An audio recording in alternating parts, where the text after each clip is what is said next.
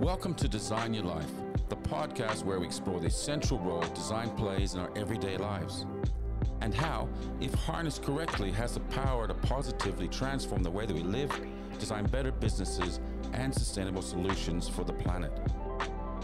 We speak to creative entrepreneurs around the world about how they inspire their ideas to life and how they make it all work and the role design plays in their lives.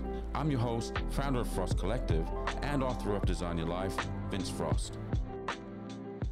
At Frost Collective, we are dedicated to designing a better world. Our specialist teams work across branding, strategy, place visioning, and wayfinding, solving problems with empathy and creativity to design experiences that benefit people, business, and the planet. And as a proud certified B Corp, we meet the highest environmental and social standards by balancing profit with our purpose to design a better world.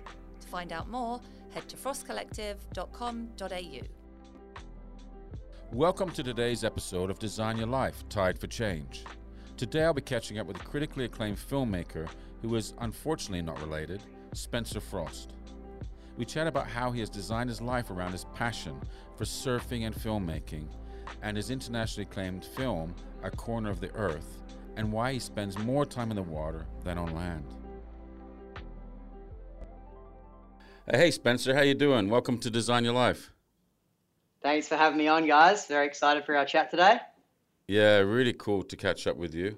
And, I, and as I was, I was chatting earlier, I saw you in your van, your incredible black uh, surf, I guess, camera van, whatever it is, uh, cruising around Avalon uh, yesterday. It was kind of cool to see you there.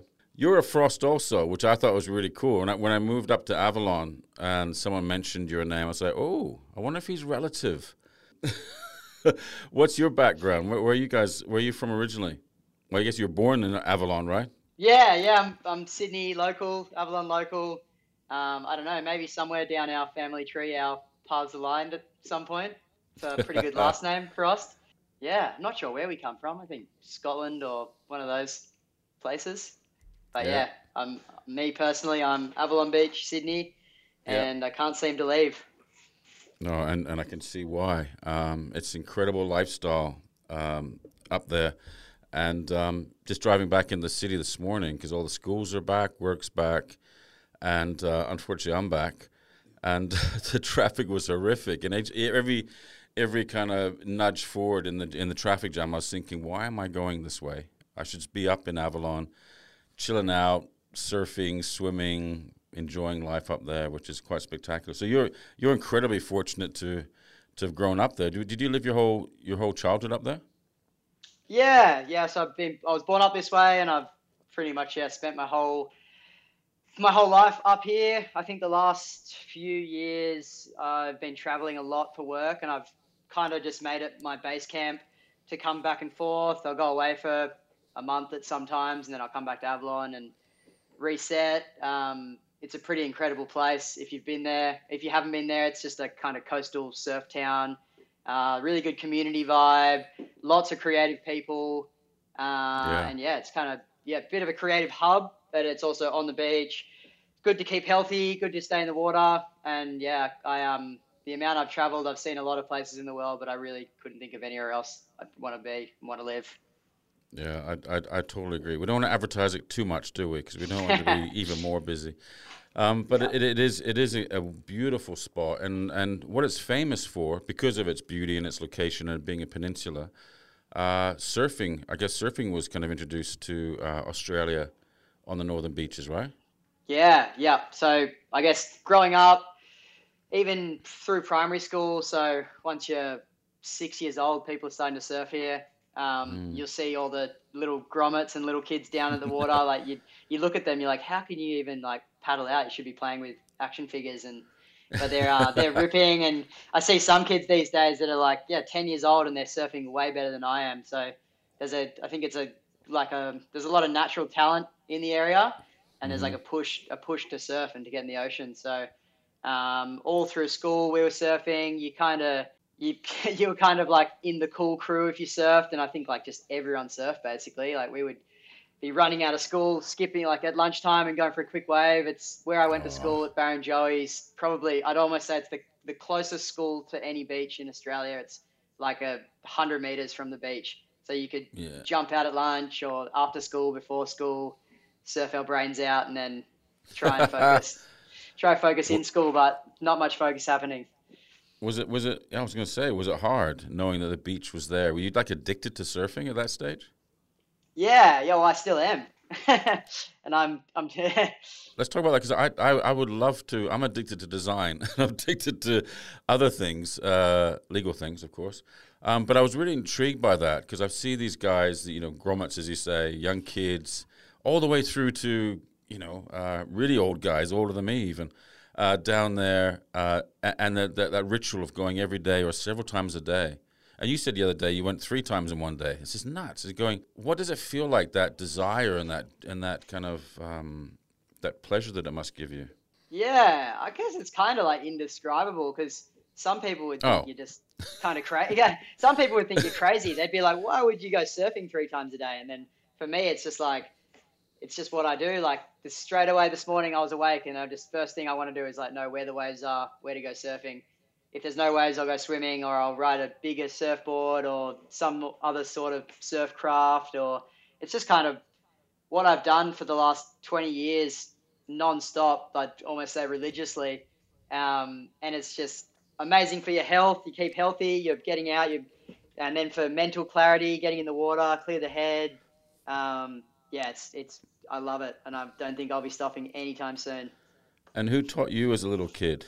Uh, my parents would take me to surf like pretty much every day down to the beach. They'd never Mhm. like my, my parents don't surf, but they would definitely. I think they realized how important just going down to the beach is for a family, and it's kind of like the the cheapest or the, the the only free like how do you explain that? It's like it's free, but it's like the amount of satisfaction Mm. and benefit and everything it can give you is like is incredible. So we were down there from as early as I can remember. Every holiday we were at the beach, every day before school, after school, uh, and then I just kind of me and my brothers would see people surfing, and we sl- kind of slowly learned how to surf, and then we were just hooked. And yeah, I Mm. really haven't stopped. Wow. And what does it feel like when you a day that you don't surf? Does it feel bad? I am lucky now that I can really pick my battles. And as stubborn as I am, it takes a bit for. I've got to pick a pretty decent job to sacrifice a good day of surf. Um, like if I'm if I'm working on like a studio in the city and I know the waves are pumping, and if I'm not getting paid decent money, I'm just yeah, I'm slowly learning that it's probably more beneficial for me to just be surfing than to be working on a job that I'm not enjoying or hating. I think that's easy for me to say as well because I wouldn't say I'm comfortable, but I'm not like hustling hard for money. So I can kind of pick and choose a bit more now. But I think good waves for me kind of comes above everything else. And yeah, it, it makes me a happier person all around. I think that's more, that's better for everyone.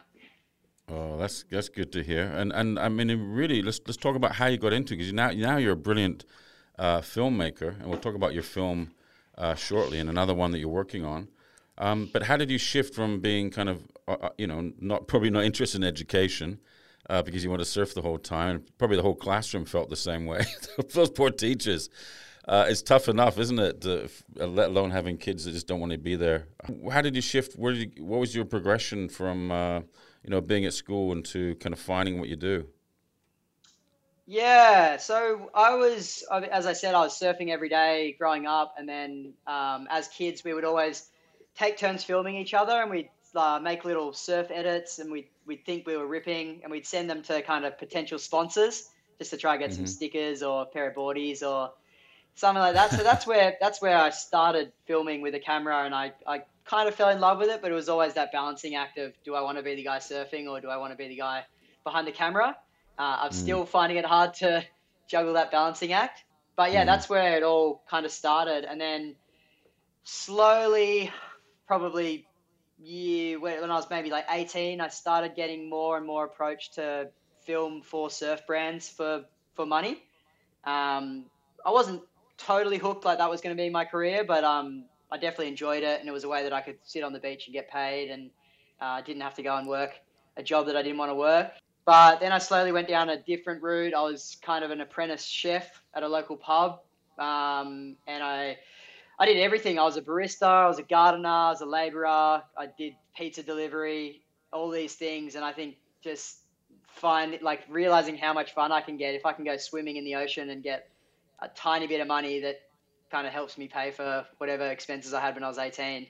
Um, yeah, that was that was the that's what sparked it. I was like, how good is this? I don't actually have to go do something that I don't want to do. I can do something that I kind of do want to do and get paid. Mm. And then from yeah. there, it just progressed and progressed and kind of branched out of the, just the surf market and started doing of some more kind of commercial work. And then, yeah, now it's just led to where we are today. And seems like there's a lot happening. Were you delivering pizzas with a surfboard on your roof? yeah, I would have, I would have shown up in. I had this little Honda Civic. It was I think my dad bought it for me for like 500 bucks. It was yeah. the biggest shit box of a car, and I'd show up to people's houses with all these pizzas and be quickly delivering them, and then making like ten dollars an hour or something, and be happy with that, and then yeah, realize that's that's not what I want to do for a career. Well, you know that's good. Uh, in fact, um, we've all done that, I guess. Done done different types of jobs that we've uh, just to make money and see what's like, and then realize later that it's not what we want to do. It's good to kind of kind of tick those things off, and and eventually find the thing that you love, which is really really important. Um, I went to one of your I went to your screening of your film A Corner of the Earth at the Newport Arms. Um, that's a Justin Hemmes uh, Merivale place in uh, Newport, which is the first time I walked into that place, I was going, "Oh my god, this is incredible! This place is that actually where you worked at the pub there? Yeah, as a chef or where before it was renovated." Yeah, so I I was working in the kitchen. That's where I kind of got my start as like a kitchen hand chef apprentice. I'd say. Um, I worked there from when I was 16 to 20. Uh, And when I was about 20, I it, I was about to kind of fully lock in that was going to be my career. Um, I, yeah, was almost going to commit, and then they decided to sell the pub, and they told everyone at everyone at once. They said, "Hey, we're selling the pub. You've all lost your job. You can oh, have it back once it's renovated." But they were basically, I think there was hundred staff, maybe more, and they said, "Everyone go find something else to do." Right. So that that moment was like my sweet blessing in disguise. That was like, all right, what are you going to do to pay your bills now? So I um yeah, just started. I was like, all right, that's my that's my call. I got to just start filmmaking full time, and yeah, I haven't looked back since. It was it was that exact moment, and now I've just done it since then. I just made it work, hustled a bit harder, and yeah. Then, yeah. It was kind of ironic that you did your your your viewing there. I know it was funny, and then they were coming to me with trying to pay me to play my film there. it was who's laughing so now. Funny. Yeah. I was I popped by there yesterday for a pizza and I actually knocked their sign off. You know the car park you go underneath. Oh yeah. It says two meters, but there's no way that's two meters. My car yeah, knocked it off. The, yeah. Um, but it was really cool to see that film, and it's a spectacular film. Um, and I went with my mate Mark Collis, and uh, we both loved seeing uh, the film. So, how did the film come about? I mean, it's a big step from, you know, surfing, uh, taking good videos of yourselves in uh, as kids in um, the ocean surfing to actually you know, creating a film and of yeah. that standard as well? Yeah, so my best mate, Guy Williment, he's a incredibly talented photographer. We've been friends, well, best friends since we were 13. So yeah, kind of almost 15 years now. Uh, we work together on most most projects we do. We do like I film, he takes photos. Um, all our passion projects were together, and he's um, yeah, we basically had the idea. We're like, let's go up to Iceland and just see what it's like because we've seen shoot, like all types of travel influencer photos from up there. It just looks like another world. And we were like, all right, we're going to do it. And then we kind of sparked the idea. We're like, why don't we try and make a surf film? Like, people have been up there and surfed in winter. It's not the most foreign thing ever. It might seem outrageous to the average person, but for us, we, we surf, we don't mind the cold. Um, we're pretty, I don't know, don't mind wild weather, but I don't think we knew what we were getting ourselves into. um, and then, yeah, we just, we were kind of asking around. We asked maybe 10, 10 surfer friends, and everyone was like, nah, no way, that's crazy. Um, why would you want to do that? And then we finally, one of our mates, Fraser, he just said, yep, let's do it. I'm ready. he was kind of at a transition in his career of being a pro surfer to moving on and kind of studying at university and chasing different dreams in life. And um, yeah, we all committed, booked a ticket, and then didn't look back. We, we, to be honest, we never set out to make a full feature film. We were like, whatever happens from this project, let's just see how we go. We took a punt, threw ourselves in the deep end, and um, even like, funnily enough, even when we were finished finished the trip, we were up there for six weeks. I was kind of in my mind, I was like, I was like, I maybe have got like a pretty cool like twenty minute YouTube video. Like, I don't think I've got a feature Ooh. film. Like, I really didn't think. And then Guy was the same. He's like, oh, I definitely don't have a, a book because he he made a coffee table book and sold out every single copy he got. Um, so yeah, we our expectations were low, and we didn't think we like totally pulled off the project. And then we got home and I was kind of sitting down editing, and I was like, oh, there's something in this, something in this, and then just progressively, I think I edited it for ten months, and then at the end we just Wow. had our film. And then still, when it was done, I was like, yeah, people will come watch it in Avalon, and maybe a few people will enjoy it, but yeah, uh, blew all of our expectations times a hundred, and it still continues to kind of tour around the world and Yeah. blow expectations. Yeah, because it won Surf Video of the Year this year, Australian Surfing uh, Surfing Awards, or is it a Surf Film Awards, whatever it is, film festival, um, and and and n- numerous uh, film festivals as well, which is really cool. So you just guys just said, well, let's go, let's go there, take our cameras, and just see what happens. There's no script. You just you just let it wing it, winged it basically. Yeah, more or less, we just yeah. well, you're lucky that worked out. yeah, could have gone. It could have gone either way, for, for sure. But no, I think it worked out really well, and yeah, won all, got all those accolades, and got international distribution, and we had all this amazing stuff has come from that. I've I've actually gotten approached for, for some pretty huge jobs like Japan Airlines and a bunch of that purely. I'm almost certain purely because we made that film. There's no way they would have contacted me otherwise. So um, Yeah. yeah, it's pretty pretty good, and I guess it's just like a testament to just yeah having a go and yeah seeing what you can make of it, and it's just the universe kind of giving us a few little thanks for yeah, giving Yeah. it a punt. With that, um, and it's, it's- it is really cool because people oft, often say you need to be really prepared, you need to write a script, you need all this kind of stuff, get the finance and backing up front. You did it because you wanted, you guys loved to do it. You, it was a passionate project, wasn't it? It was a passion, determination, uh, and a very, very kind of, I guess, you guys are pretty relaxed. As professional as you are, you're also very relaxed. That's kind of how you roll, I guess. Yeah, I guess yeah. Um, we didn't plan anything really, and I guess it's like ig- ignorance is bl- ignorance is bliss because we could have gotten some serious trouble if you've seen the movie. It's um, yeah, it's not it's not safe up there, especially in the middle of winter, and there's um, yeah, lots of stuff can go wrong. But yeah, I I self funded the whole thing. I didn't approach anyone for money. I just kind of believed in what we were doing, and um, I also didn't want the kind of expectation for us to pull it off because I had no idea if we were going to pull it off. And yeah, that's kind of that's how it worked and pulled it off. Does that mean does that does that make you nervous about doing the next one? Because are you going to go? Oh, does that kind of you set a standard and a bar? Are you going to wing it again next time, or are you going to be more planning in case it goes wrong? You got more Uh, at stake now, probably. yeah, I think we're we're we're the planning going into this next one is probably already fifty times what we did for our other one, and we haven't even left Avalon yet. Um, Yeah. So I think we're going to touch on it a bit later, but we've got a pretty crazy project in the works, and there's some potentially big investors and a few different um yeah people want their hands on it already, which is cool, but it also adds to the pressure of us to actually pull it off. We can't just wing it and then hope ask for money later. We kind of got to if we're getting people to fund this project, it's got to we got to pull it off. Yeah. But we've got some amazing people helping us pull it together, and I'm pretty confident that it's going to be bigger and better than the last one for sure. And let's go back to Corner of the Earth because I remember watching that, just going. There was a couple of scenes that you're going, "Oh my God!" These, you you li- you literally risked your life at some at some stage, at several stages during the film. Um, there's one scene when you went out. Looked like you get up, went out in the middle of the night to go surfing, and the car broke down. What happened there? I mean, that was like you, you were filming the whole thing still, um, which I was thinking, is this set up or is this real? And and you assured me that it was a real situation. But you- you're in the middle of nowhere. What was it, minus 40 outside or something?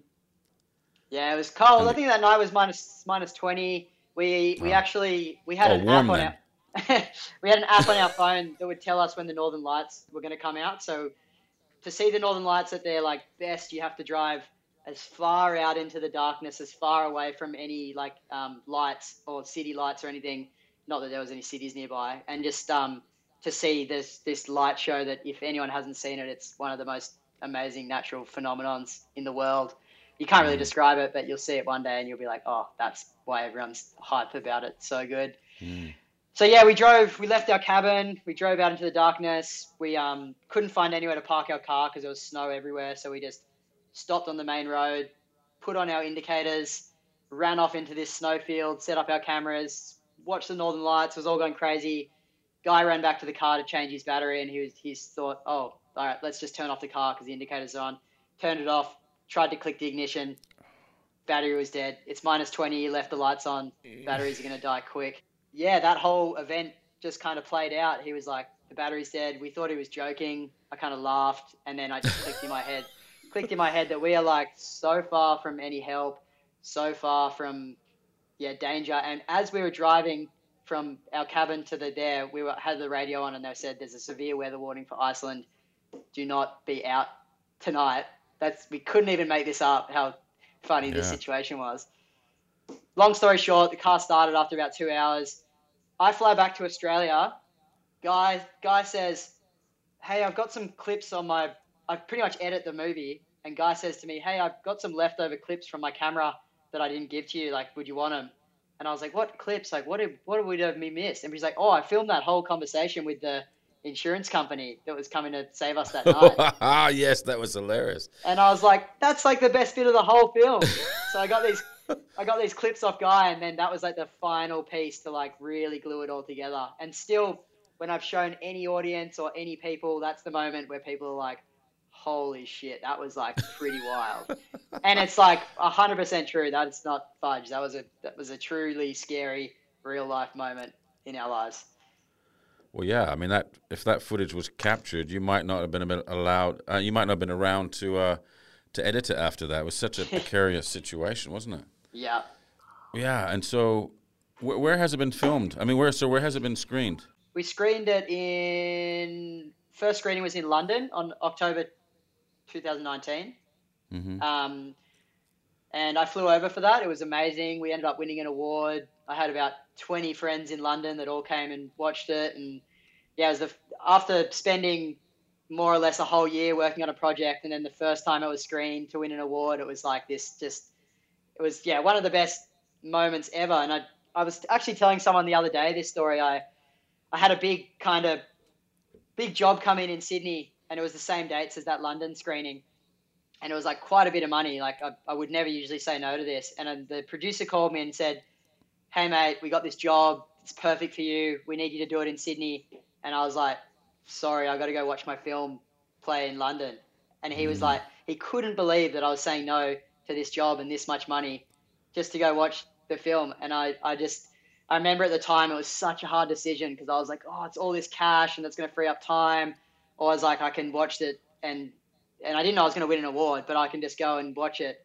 And I just committed. I was like, you know what? Fuck the money. I was like, let's just, just sorry, I don't know if I'm allowed to swear on here, but that's basically my thoughts. I just said, who cares? Like, there's going to be more jobs. There's going to be more cash.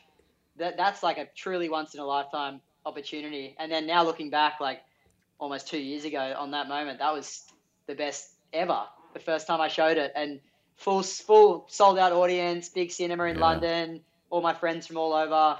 I'll, um, yeah, you couldn't put a price on on that. And it, even moments like that are a big like learning curve for me to be like, hey, jobs are going to come, money's going to come. That stuff's kind of what's most important, and you got to kind of just take it all in when those opportunities come up.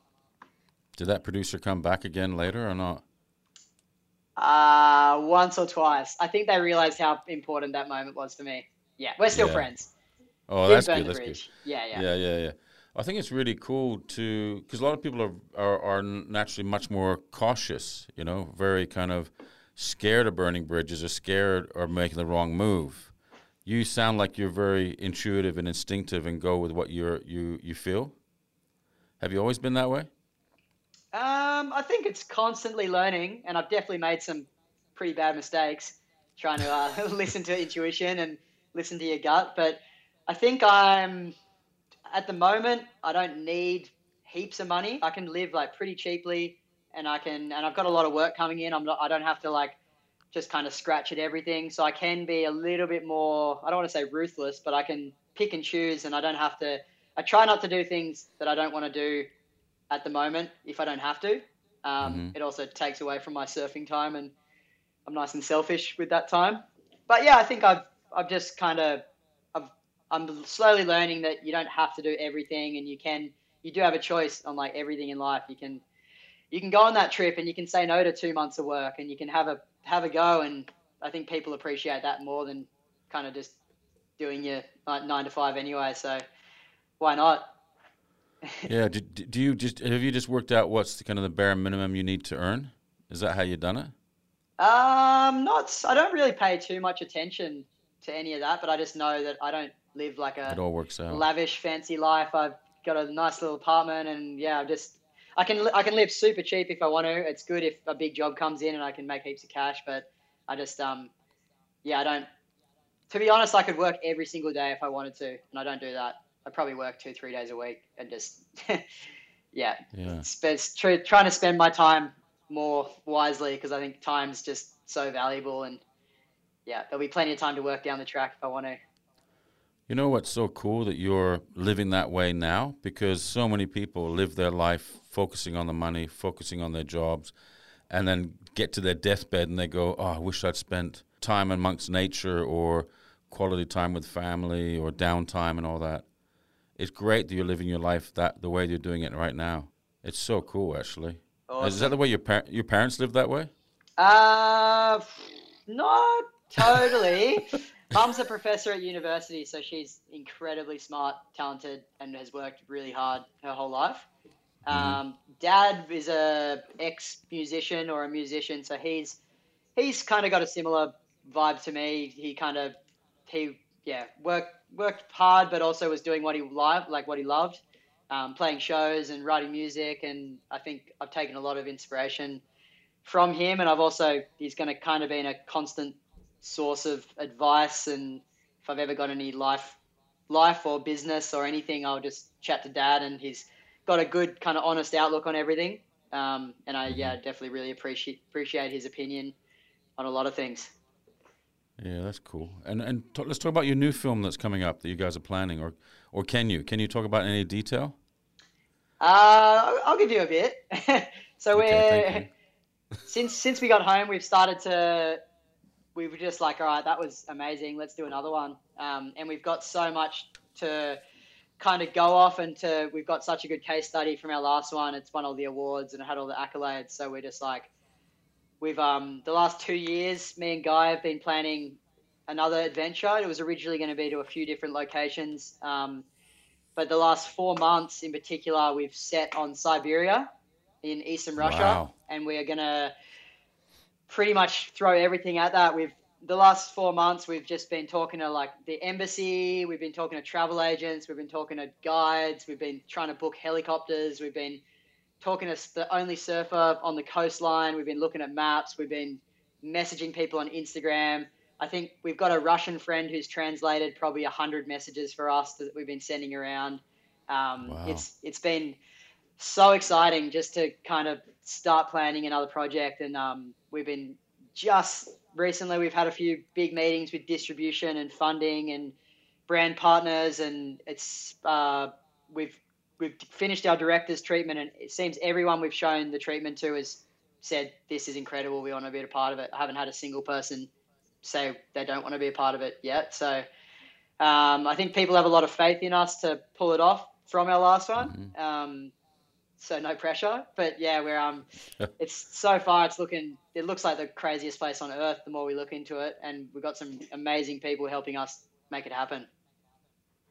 So when when how do you prepare for that in terms of you know the the cold? I mean, you're living in an incredibly warm place, and also surfing. You, you I guess you wear a wetsuit in the winter here, but it's nowhere near as cold as it is in Iceland or Siberia. What what what different kind of equipment do you use?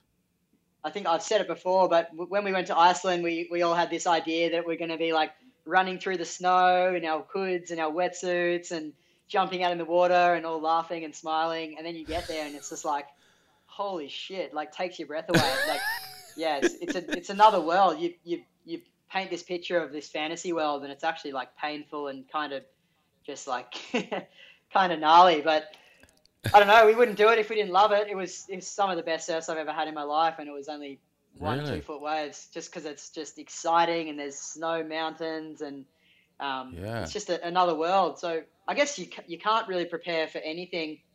You just you just kind of gotta you've got to trust in your equipment. We've got some new custom wetsuits being made for Mhm. us, which is going to be I think seven mil of rubber, which is kind of twice as thick, thick as our winter wetsuits. Um, And then hoods, booties, gloves, all that you probably have an hour.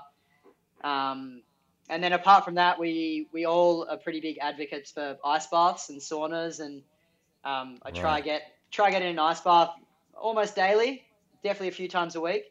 Um, so you can do some breathing, and then you get you pretty much get into a bath full of ice and breathe, and it's uh, the health benefits kind of uh, forever, but they uh, yeah, it kind of sucks. No one no one enjoys it until they're done. I got a couple of friends that do that every week in Avalon. There's a place they get. It's a, it's a freezer chest, isn't it? Yeah, yeah. So Which we, is full we, of ice. we rent a garage on Avalon Headland, and we um we have a freezer chest and a sauna. So you go sauna, ice bath, sauna, ice bath. You just do hot, cold, hot, cold. Yeah. And what are what are the health benefits for doing that? Oh, I'd love to be able to tell you, but I know it's, I know it's for blood circulation, and I know if I'm having a, a bad bad day or if I'm got a bit going on, if I go and get in an ice bath for three minutes, you're not going to be thinking about anything else but how cold it is. It'll um it'll take your mind off anything, and it'll just make your your mind totally clear. Um, yeah, I've I've fallen in love with it. I I like to say that I'm got pretty good at it, but you never really get too good at it. You, you, you never get comfortable. You can get a little bit better at it, but it still sucks every time. But it's amazing. Yeah, and and um, what's the temperature in the water in Iceland? How cold was it? Uh, it was two degrees, so Jesus. pretty cold. So in in Avalon, what's it normally like? 19, 18 or something? Yeah, 19 gets up to like 20. Yeah, probably 18's average. So it's pretty different. Yeah. Even even like nine degrees is really cold, and then once you get down to two, it's like another another world. You can't. There's no preparing for that. Wow, that's that's that's cool. You do that because most Australians are love the warm climate and um, don't want to leave it. Just talk about uh, you mentioned earlier about there's a real creative scene scene in Avalon. Um, uh, I was amazed by that when when I moved up there. Just see how many incredible people are up there, like artists, photographers, filmmakers, uh, set designers, advertising people, a whole array of people. Uh, and it seems to be more people, more creative people in uh, per square meter up there than um, other places I've been to. Why do you think that is? I, actually don't know, but you're right in saying I feel like just condensed into Avalon, there's so many creative people, and it's actually a really like helpful, caring community. There's not too much ego. Yeah. I guess you can't be like you can't be too cool for school because there's there's just no room for that. Definitely not in my friend group. You, I wouldn't. Yeah, I, you got to be humble and you got to be nice to everyone, and it's the same with like some of the biggest DOPs and directors in Sydney. They're um they're in Avalon, and yeah, they're they're all so helpful with me. There's no no um yeah no ego. They're happy to answer questions, or they're always happy to chat. And same with um, I've actually found recently there's a lot of younger kind of creative crew coming up, younger than me, that are kind of asking me for advice, and I'm like, oh, I don't think I've got the answers. Like I still feel like I'm trying to figure it out. But they're um yeah they're kind of asking me how I how I do did it and how I kind of um, got to where I am and how I get clients and different kind of camera tech questions. And I'm so happy to help people if they approach me for some advice. So yeah, because I know people above me have helped me for years. So it's um, what goes around comes around. Yeah, there's always an incredible array of people at the coffee van on uh, the South Headland there. Um, this seems to be kind of a place where everybody seems to meet for coffee every morning. It's so nice just to watch the waves and whales and dolphins and people surfing, etc. Really, really cool.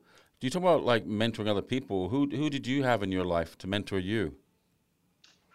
Um, I think I've had a few different mentors. I've definitely in the film and production world. I've had some amazing people. I think uh, when I was just kind of starting out, my friend Mitch Green, he's maybe five, four or five years older than me. I basically would just follow in his footsteps and do everything that, every bit of advice that he'd tell me. He'd lend me camera gear. We eventually moved on to actually shooting some projects together. Um, I think we did three or two or three motorbike ads, and um, yeah, he he was amazing. And then I guess like life advice, I had some really good kind of just older mentors. I'm one of those people that has friends that are 18 and friends that are 50. I'm not like one mm. of those mm. people that sticks with their age group and doesn't really because I know some people do that. Like I've got some of my best friends are in their 50s, some of my best friends are late teenagers basically. Like I've definitely got a lot of older friends and a lot of mentors. Um, sometimes it's advice that I don't want to hear, but it's probably for the better. Um, but yeah, I'm happy to listen to anyone, and if anyone's got anything to say, I I'll listen and see if I want to take it on or not. But yeah, definitely life and health, and then there's business and filming and all sorts. Yeah, lots of mm. good people in my life. You're in the ocean every day, many multiple times during the day, and that's an integral part of your health and your life. Um, let's just talk about the kind of the health benefits of that, because obviously it's been proven that that is uh, really, really good for you. Um, I mean, being amongst nature, I think people have rediscovered since COVID. A lot of people who haven't been, you know, been in cities and being busy all their whole lives, and kind of COVID slowed a lot of people down, and made people kind of forced you to kind of slow down and actually be amongst nature um, and uh, recenter yourself. The the centering yourself, and what what does it what does it give you when you go in the ocean? Like, what does the is it the salt water? Is it the adrenaline? Is it the you know the the sun? What is it that makes you feel so good? Bit of everything, I think. I think that yeah, getting in the ocean to start the day is probably one of the best things you could do to start the day. It's yeah, being immersed in nature. It's cold most of the time, which is really good for waking up. It's um, yeah, good for your fitness. Like if I'm surfing, I'm paddling, I'm moving the body. Get the body moving early is always good. Um, if I'm not surfing, I'll go for a swim at least. Like I pretty much can't remember a day where I haven't gotten the ocean in the last. If I, unless I'm working away from the ocean, that's the only kind of substitute. Even if I have to mm. leave Avalon at six in the morning, I'll go for a swim at five thirty most mornings and just clear the head, move the body, um, and yeah, it's uh, it's incredible for everything. It's one of I think surfing as like a hobby, it's like one of the best addictions ever because you're actually like working on your health, you're working on your mental health, um, and it's mm. addictive. So, yeah, it's amazing. Yeah, it's amazing, and and obviously we want to protect the ocean because the ocean's an incredible part of our whole ecosystem, um, not just for surfing, but for many things as well. Um, what do what do you what do you feel about that in terms of kind of and what what might you be doing uh, to kind of help the maintain that the oceans and, and and keep them in a good state? Yeah, I think like a lot of my peers and people I've listened to have said something similar, but it's kind of like the more time you spend in a place, the more you feel like a responsibility to protect it. And the mm-hmm. the ocean for me is is that like I'm there every single day. It's my like biggest source of fun. It's my my like office half the time. I work there. I play there. I explore there. Um, I get healthy there. It's like it's everything in my life, more or less. Um, so when I see oh, I try, yeah, I try and help a lot, but especially right now where there's this PEP 11 project where they're trying to build oil and gas drilling off our coastline, and I just, I, I can't even comprehend it. And I think my my kind of take on it is a little bit more biased because I'm there every single day, and I totally get if someone lived in Western Sydney, like they don't really care. I'm sure mm. they care, but they wouldn't care as much as me as I'm going in the ocean three times a day. Um, mm so it's a it's pretty um yeah it's pretty devastating and outrageous and I can't even begin to think why where what, where's the reasoning for trying to do these things like just the other day I was in the ocean out our coastline and I saw a whale, I saw a pot of dolphins, and I saw a like pot of seals within like half an hour. And then, how can they justify drilling for oil a few kilometers away where there's just this sanctuary and where the whale migrations are coming through? There's all this sea life. There's this amazing pristine beaches where millions of people come and enjoy their time. And imagine, imagine a world where there's it's covered in oil or it's just polluted and God forbid something happen and then we just can't use the ocean. It's I, oh. it, it really fires me up. And sorry if I'm getting angry and being negative, but I I, no, I literally cool. cannot comprehend the greed and the selfishness of these projects. So um, I've got a pretty exciting one coming up that's fin- to finish the year with my friends at Monster Children, where um, we do a lot of work together, and they kind of approach me to they approach me because they think I'm I care enough to help them out with this project, which I do, and um, yeah, mm-hmm. and I'm definitely I feel like I've I've, I've um, earned the right to work on a piece to protect our coastline and our environment. So that's what we're going to be doing. I don't know how much I can talk about it, but we're going to have some some of the most kind of influential kind of characters and people uh, in relation to our coastline to help protect it and basically to tell the government to go fuck themselves. yeah, good. Well, I mean, do you think it's likely that they're they're going to get away with doing this? The you know creating those oil rigs.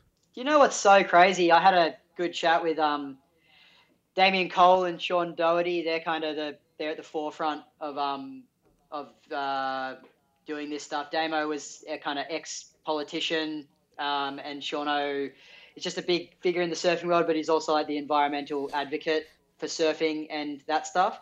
And they were saying the other day, like, probably going to go ahead.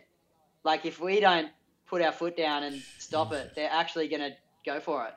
And it's the same as like the, I think it's Blue, Blue Water Horizon, which exploded in the Gulf of Mexico and destroyed everything. It's going to be more or less the same concept as accidents can happen. They're very rare, but if if an accident happens, then there goes our coastline for probably however many years, and all the sea life's gone. So people listening in now, what can they do? What, where where can they go to? Is there a petition that we can sign on to or something?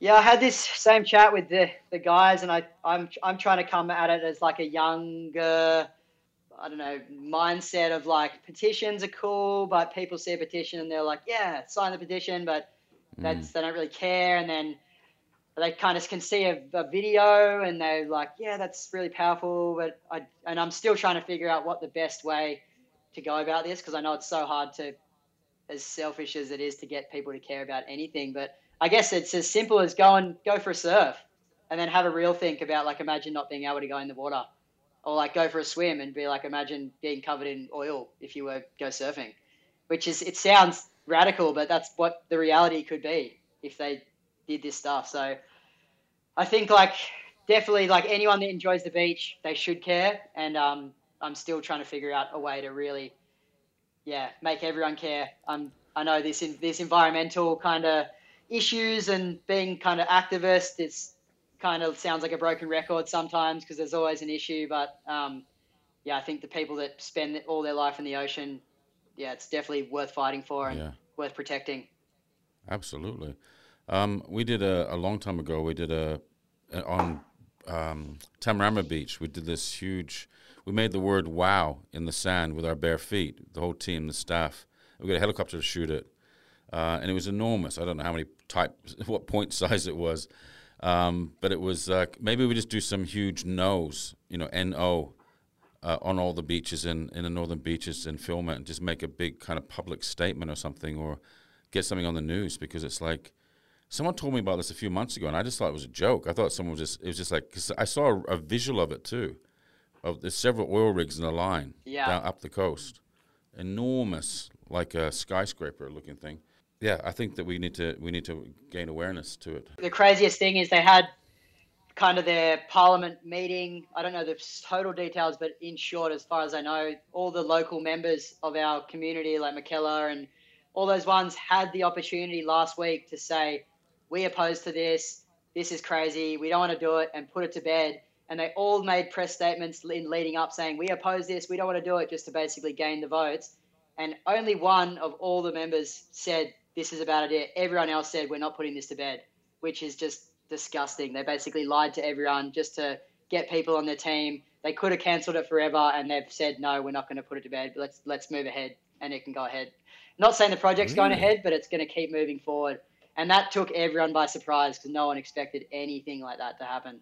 Wow. Does that mean they're Yeah. getting paid off? Who knows the amount of money those oil companies have? It's just it's hard to hard to do anything. They've just got too much money. They can just buy their way through every legal and ethical. Yeah, it's pretty wild. Wow. Jesus. You can tell I'm Oh. pas- passionate about it. Yeah, no, as, as you should be. And I also wondered if, if everybody in, in the North Beaches is going to O at the end of the name. You said, um, are you Spencer? yeah, are- sure or no, what-. Yeah, what what is that? Oh, I think it's just an Aussie nickname. Just a. Are you fro- are you Frosty? No, oh, I've got Frosty. I've got a lot, a lot of nicknames. I feel like I get a new one, new one every week. Okay. Yeah. Well, that, that's cool. Oh, just I was just going to ask you, what do you get up to when you're not making films uh, or, or surfing? I mean, I know you said you swim and all the other thing. Anything else you do? Uh, surfing and making films takes a lot of my life. I'd say, like majority of it. But at the moment, lately, I've just been trying to keep super healthy. I've actually been kind of. It took me a while, but I've become semi-addicted to health and fitness for the first time in my life, more or less. Like I've been training three, four times a week. I've been running. I've been swimming. Uh, me and Guy, my best mate, Jesus. both did hundred days no drinking. So that's been a bit of a challenge, but also fun. Um, I guess my diet's pretty pretty good. I don't really eat takeaway. I cook a lot of my own food, and uh, it's all good, healthy stuff. Um, we were training for a project we were filming down at the snow because we'd have to be at our like peak physical fitness to pull it off. Uh, COVID cancelled that because we couldn't get down there, so we basically just made a little silent pact. They're like, let's just stay healthy for Russia, and we want to be as healthy as we can, unless we've got to climb some mountains or run away for some bears or do something crazy. So going to be a big, big, big, big, big summer of training, and I'm trying not to get stuck back into the party party vibe because that can happen up here on the beaches. You can there's pretty much something you can do every night, um, whether you, whether you like it or not. So definitely not not going to not socialize, but I'm definitely going to cut back on the on the uh, going out and try and keep healthy for the trip coming up. Yeah. So just just on that, you, you said you dr- you stopped drinking for hundred days. How how did that feel? Um, it's amazing. I, I don't really drink heaps. In like, I would never have like a weekday drink. I'm definitely not one to say no to a party. Um, guy doesn't. Guy doesn't really drink either, so it's not. It wasn't too Okay. hard, and we also did Right. it th- through the lockdown, so there was nowhere we could go out and have a drink anyway. So we were just like, hey, let's just not drink, stay healthy. Uh, lost ten kilos, which is pretty amazing, and um, yeah, you you feel pretty good when you don't drink. it's wild. And what about what about cooking? What what do you cook?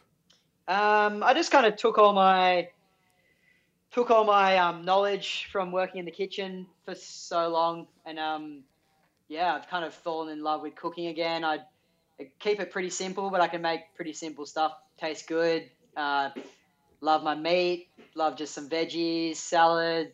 Uh, do some chicken. Yeah, I um, it's another kind of source of creativity for me is cooking. I I cook most meals for myself, and I love cooking for other people, and uh, yeah, save some money on buying takeaway. Oh yeah. Where can people see your, your film? I mean, at, at the corner of the earth. Is it like on on a, on a channel at the moment, or how, how do you get hold of it? So the film got a distribution deal, so we couldn't uh, put it online for free anywhere. But um, Garage Madman Films got the rights, and then they put it on Garage. If you sign up for Garage, you can get a free one month trial and watch it for free. That's the only way I know you can watch it for free. iTunes, if you want to pay me a little bit of money. Vimeo, Amazon, Fetch, Vivo, Pr- uh, Prime, Apple TV. Okay. It's kind of on everywhere if you search for it. Wow, um, that's so cool. Yeah, they really shopped it around and got it on everything for us, which is, yeah, very thankful for that. And they're um they've actually just as of Friday committed to helping fund a little bit of our next film. So we are very appreciative of them, and yeah, they, Oh, they, they back us enough to throw some money at it before we go, which is even cooler. I mean, you're you're living an incredible life. I have to say. Have you? Do you think you've designed your life? Um, I still feel like I'm figuring it out. Uh, I'm trying. Uh, it's forever a balancing act, and um, I I try and free up as much time as I can. But then I'm also a, bit of a sucker if a massive job comes in and I've got to take it, or if I see those dollar figures and freak out and take it. Um, as I said before, I'm trying to weigh up what's worth it and what's not worth it. But you got to pay your bills, and uh, yeah, it's it's hard. I'm trying to design the life that I want, and I think if I five years ago, if I was like, "You're going to be here in five years," I'll be like, "Holy crap, that's amazing!" I never would have thought that how much how much has been done in the last five years, and I'm I'm so thankful, and I'm feel I know I'm so fortunate, and I can kind of do what I want to do in my life to some extent, and get heaps of time in the ocean. Um, but yeah, I'm still figuring it out. I think everyone is. No matter what stage you get to, you you always want something else, or you're pushing for something else. It's hard to sit down and be like, oh, I'm pretty happy right here. But it's um, yeah, learning always. But it's it's so cool how, how relaxed you are about things, but how how like professional and you're like an athlete preparing for the next big you know event. You know this this next film you're making. You can see you're putting so much focus on that and making sure you're in top condition to do that. That is so cool.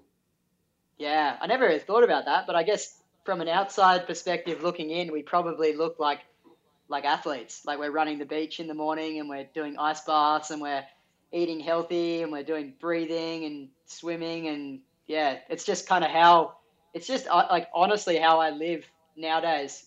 And um, that changes if I'm traveling and going uh, going all over with work. It's kind of hard to stick on such a strict program. Uh, that's a constant balancing act of not eating burgers and drinking beers and going away for a month. Yeah. And, um, so I'm try I'm still learning how to do that. I'm getting a lot better, but yeah, we um, yeah, I think that's just how me and my friends live at home. We stay healthy and still like we're not we still go out and party and we still have, have takeaway and we're not we're not so strict on all this stuff. But I think it's just yeah, it's how what I enjoy doing and um, I feel like I get the most benefit out of living a life like that. What do you what would you say to young people starting out in terms of like thinking about their lives and how to you know putting putting something like putting a the thing that they love in front of everything else um, as opposed to putting it at the back burner.